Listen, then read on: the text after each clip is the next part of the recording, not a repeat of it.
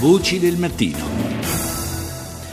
Ancora buongiorno da Paolo Salerno alle 6.37 minuti e 50 secondi, seconda parte di Voci del Mattino che apriamo parlando dei furti di rame che ormai da qualche anno rappresentano un fenomeno davvero diffuso nel nostro paese, un fenomeno che provoca danni, rischi e disagi.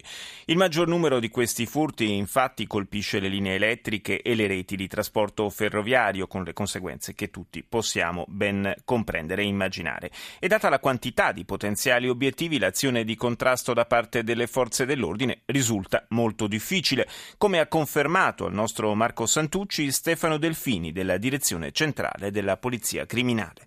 Sì, diciamo che il fenomeno è sostanzialmente stabile, i dati che noi abbiamo dimostrano diciamo, che l'aumento dei furti nel 2013 è stato abbastanza contenuto rispetto all'anno precedente, cioè più 1,9%. Però a fronte di questo l'azione di contrasto, quindi l'azione delle forze di polizia è sicuramente significativa, nel senso che il numero dei soggetti denunciati e arrestati per lo specifico reato, sempre nel 2013, è aumentato del 30,7% rispetto al 2012. A giudicare dai continui furti però sembra facile rubare rame. Nel nostro paese abbiamo migliaia di chilometri di ferrovia, di cavi per comunicazioni o trasporto di energia elettrica e anche per la conformazione del nostro paese spesso non è semplice l'attività di vigilanza su questi luoghi, per cui i criminali approfittano della grande disponibilità di questo materiale e soprattutto della grande richiesta che vi è sui mercati nazionali e internazionali. Comunque ci vuole una certa professionalità da parte di questi autori di furti che sanno come asportare eh, questi cavi di rame e, e soprattutto dove portarlo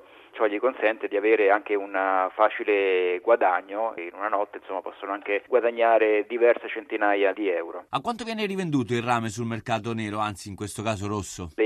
Quotazioni ovviamente risentono di vari indicatori, in primo luogo delle quotazioni sui mercati internazionali e in secondo luogo anche della qualità del rame che viene sottratto, perché molto spesso questo rame, per esempio quello dei cavi, è all'interno di guaine. Chi ruba questo rame poi provvede a togliere queste guaine, a volte le brucia anche, provocando anche un danno certo, diciamo, ambientale. ambientale abbiamo avuto modo di vedere che questo rame rubato viene poi rivenduto a un prezzo che varia fra i 3 e i 3 euro e mezzo al chilo. E invece il danno per l'azienda è molto più alto? Ecco, il danno per le aziende ovviamente è molto più alto perché c'è un danno diretto, poi c'è un danno eh, indiretto perché molto spesso viene poi provocato un problema di erogazione del servizio che può essere appunto delle ferrovie piuttosto che elettrico, delle comunicazioni, proprio per l'importanza che ha questo fenomeno criminale nel 2012 è stato costituito presso il Ministero dell'Interno l'Osservatorio Nazionale sui furti di rame, con tutte le forze di polizia rappresentate e anche l'Agenzia delle Dogane, le Ferrovie dello Stato, Telecom, Enel e l'Associazione Nazionale delle Imprese Elettrotecniche. Certamente non è un fenomeno riconducibile però a furti isolati, c'è qualcosa di più grande dietro Delfini? Intanto noi, ecco le notizie che noi abbiamo, ci, ci dimostrano che i furti avvengono in prevalenza ad opera di ladri, spesso non associati a vere e proprie organizzazioni criminali. In alcuni casi invece alcune investigazioni hanno dimostrato l'esistenza di vere e proprie organizzazioni criminali. E comunque non solo Ferrovie dello Stato, Enel, Telecom, i ladri di rame non risparmiano niente e nessuno, vero Delfini? Purtroppo in effetti questi furti avvengono anche in abitazioni private, ma anche in eh, luoghi di culto e purtroppo anche nei cimiteri, colpendo e offendendo anche i sentimenti della collettività.